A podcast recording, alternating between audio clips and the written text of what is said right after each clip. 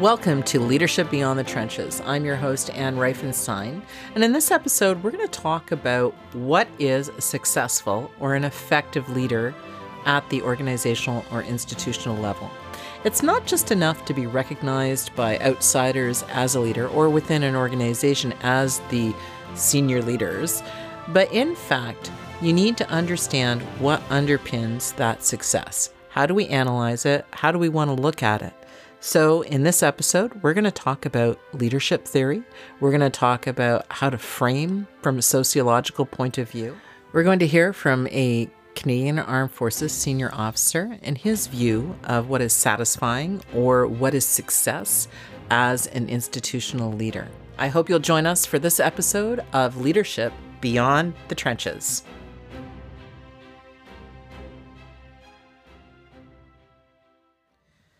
We're going to start with doing a quick overview of the history or the evolution of the study of leadership. Uh, its origins in the great man theory and the um, theories that are really underpinning a lot of the military doctrine on leadership now. Um, leadership theory has been taken a look at since the turn of the last century, and it started off with the great man theory, and that's basically a study of great historical leaders. Now, a subset of this is the warrior leader theory, where great military leaders are singled out to determine what made them great.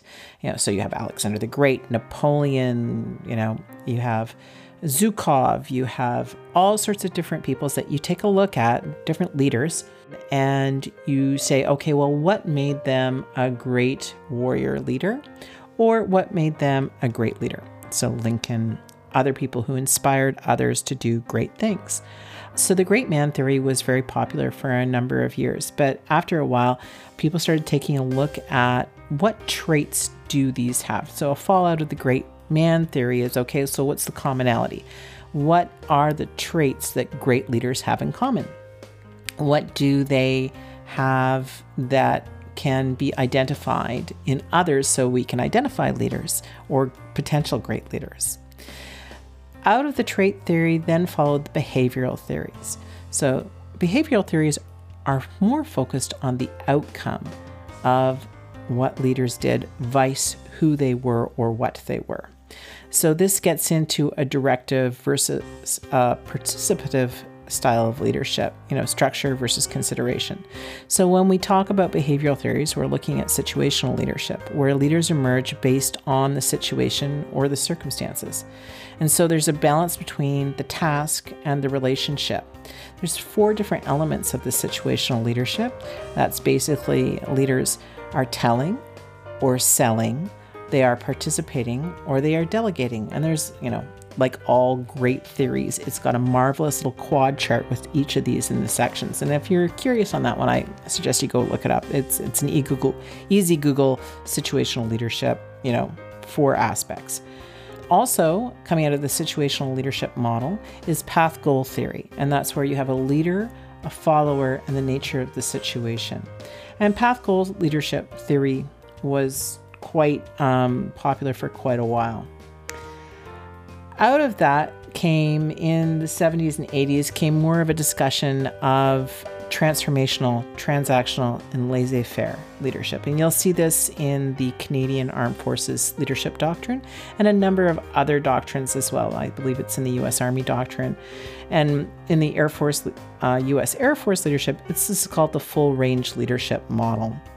And this goes from transformational with the four I's, and the four I's are individual consideration, intellectual stimulation, inspirational motivation, and idealized influence. And those are the things that great transformational leaders do.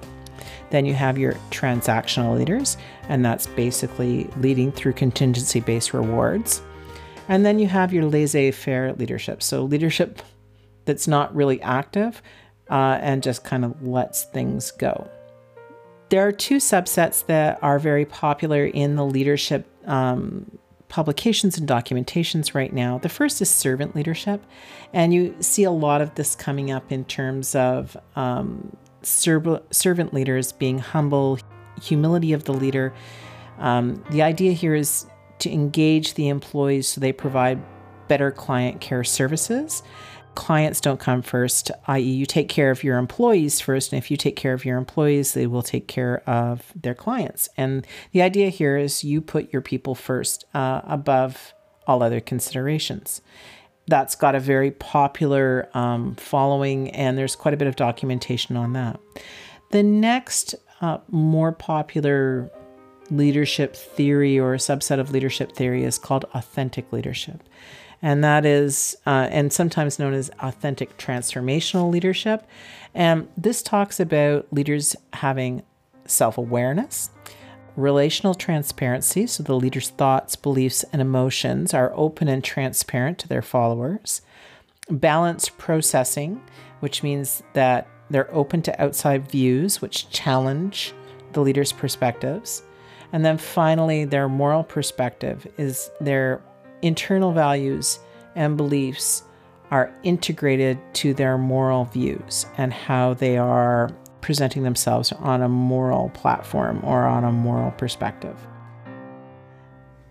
So, there are many more theories out there, but we're going to stop right there in terms of the overview. We could go on and on. But for the purposes of this podcast, we're just going to leave it at that point. Now, what do we do with that theory? Well, the theory helps us have a better understanding of why some leaders are successful in some areas and why they aren't successful in others, perhaps. The other thing we can take a look at is we can examine that with a perspective of how does that translate into military doctrine. And the military doctrine talks a lot about leadership theory, and so we need just to connect those dots a bit.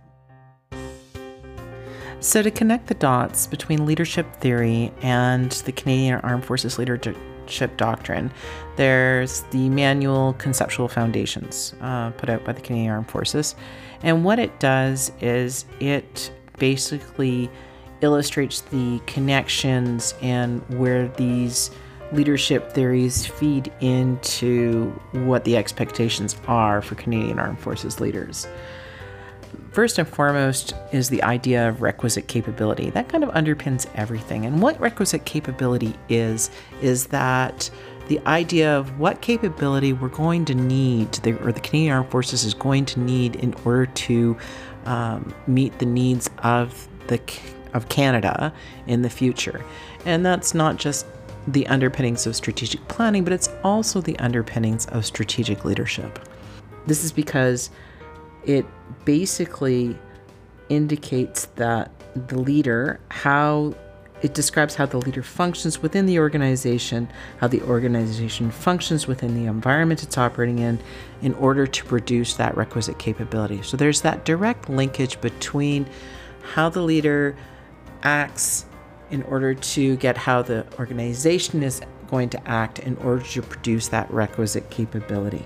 So there are four ways that the institutional leaders um, do this according to the doctrine, and that is they adapt to the external environment through strategic forecasting and planning. They influence the external environment through direct advice, partnerships, and cooperative arrangements. They align across the organization the systems and the subsystems through communication of strategic intent, vision, policy, controls of activity, resources, and performance measurement frameworks. And then finally, they exercise professional development to foster strong organizational values and culture. Now, we're going to talk about a lot of these different things, and we're going to talk. I'm going to talk a little bit later on in the podcast about what they mean when they say systems. Another really important thing to take on board is they have this great table in conceptual foundations that actually outlines the difference between functions at leading the people and leading the institution and what the difference is from that. So, um, if you take a look at table 4 1, you'll see that you have a really good listing of a representative tasks in terms of how to achieve leader effectiveness in both leading the people, your more direct leadership, and leading the institution, your more indirect leadership, under the effectiveness domains. When you look at these effectiveness dimensions, you have five different categories, five different buckets that they've basically grouped effective leadership under.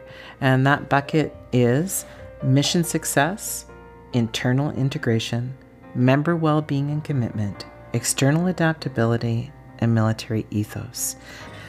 The doctrine states that essentially you function within these five areas, both when you're leading the people and leading the institution.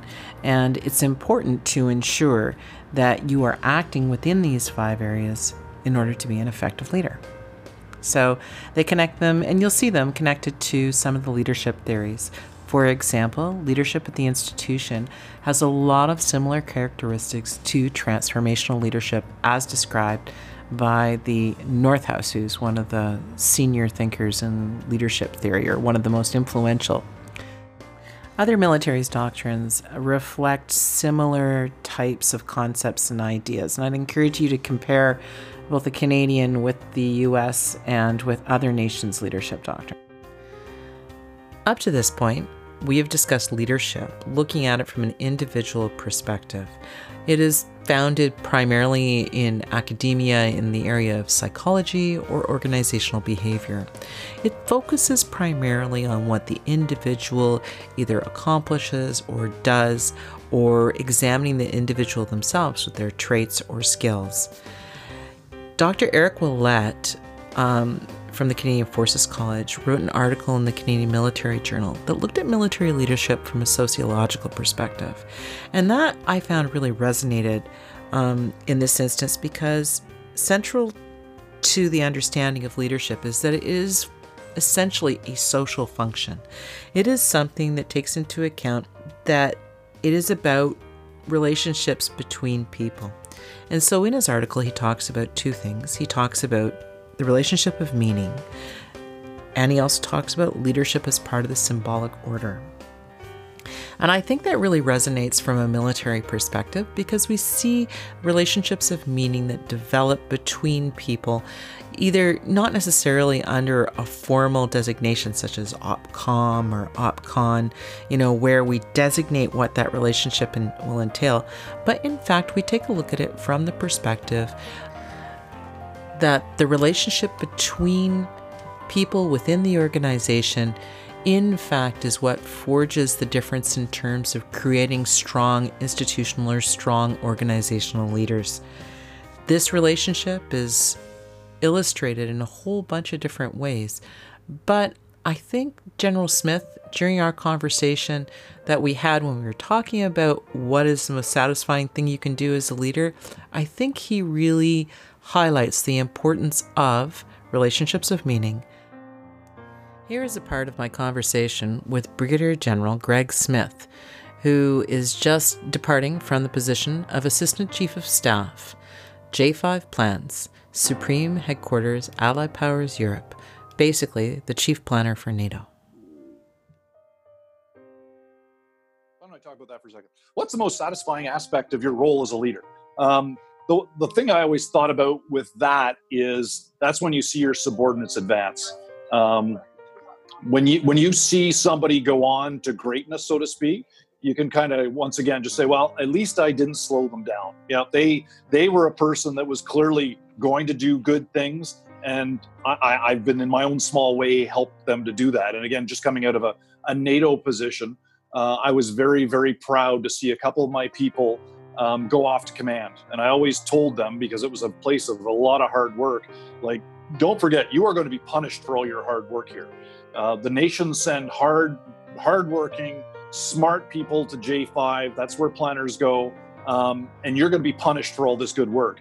And I was very happy to see a few of them getting punished for their hard work, going off to command because I was like, that is exactly what I, I was hoping they would get. Uh, and equally, I was also, also very, very happy that I was able to get a bunch of commendations or awards for several of my people. Um, and again, not me. If they hadn't done their great work, I wouldn't be able to write it up. And fortunate, I have somewhat of a capability in English and just simply write up and say, this is the awesomeness that they did. Um, here, they deserve something. More often than not, they got it. It just because it they sold themselves by their accomplishments. Um, and I think the last one, and I get what the cool quote of this is basically credibility buys access um, I was very happy as I did my handover and went up to NATO headquarters up in Brussels. And I was really hoping to get into a couple of offices to say, this is an important person. You should just know who they are. Um, and access was granted because basically the team I led had pushed a lot of very important things forward. And there was a bunch of people, important people up in Brussels, that were very happy to sit and meet my successor. And I was able to say, listen, um, this is an important person. You're going to see them on the VTC or in different very important meetings. And this is who they are. And please work with them. And uh, I, I think, again, that was just, I was, I was very, that was success to me. I was, I was really happy to see a my my uh, subordinates move on and get be more awesome and I, I hope i see them in nato someday but equally um, just the idea that you could kind of pave pave the road for your successor a little bit more rather than your successor kind of falling into the hole you dug for them they were standing on your shoulders ready ready to go to the next level. I think General Smith's comments really illustrate the importance of the relationships of meaning um, and putting those aspects into place. It's really illustrative of a number of different things that we've discussed. It would be interesting to have that discussion of how you, you would categorize his comments under the types of leadership theories that we discussed. Is this servant leadership? Is this authentic leadership? Is this transformational leadership? Is it transactional leadership? It may be aspects of all of these things where you can peg all these holes, but I think it's important to take a look and think about how General Smith defined that success and how the relationships that he developed, both with his counterparts in Brussels headquarters and also with his subordinates, really assisted in developing a strong organizational leadership presence. If you want to listen to more of my conversation with Brigadier General Greg Smith, it will be posted in its entirety up on the podcast as in as a bonus feature. It would be fair if you came to the conclusion by this point in the podcast that if you have experiencing leading teams and leading organizations, smaller organizations, you sit there and think to yourself, what she's talking about really isn't all that different from what I already do. And I would say, yep, you're right. All the things, all the good things that you've done to be a successful leader up until this point, all still apply. It's not a different skill set. But what it is and how you apply it is a bit different when you're taking a look at the organizational or institutional level of leadership. You need to retain and exercise all those good skills that you've already gained as a leader, but then you need to move it beyond and you need to take a look at it from a systemic perspective. How do my decisions, how does my leadership tend to impact not just those who I come in direct contact with, but indirect? How does policy ripple through and impact those. It's one of those things where you always think those up top don't really understand what the people at the bottom level are actually doing. Well, that's because perhaps maybe they haven't taken a full consideration of the ripple impact of their policies. And they made sense within the context they were looking at them, but they didn't take into perspective, take the system's perspective into account. And that's probably one of the most important things is to understand the system's perspective. And that's essentially how do all of these different aspects interlock?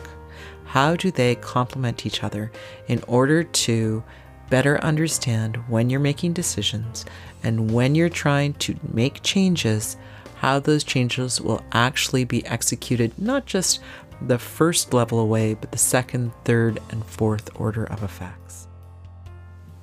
We're going to be tackling how to take these types of things into consideration and understand how things interrelate when we take a look at organizational culture, national culture, and how culture impacts the function of organizations and how they interrelate. I hope you'll join us for the next episode of Leadership Beyond the Trenches.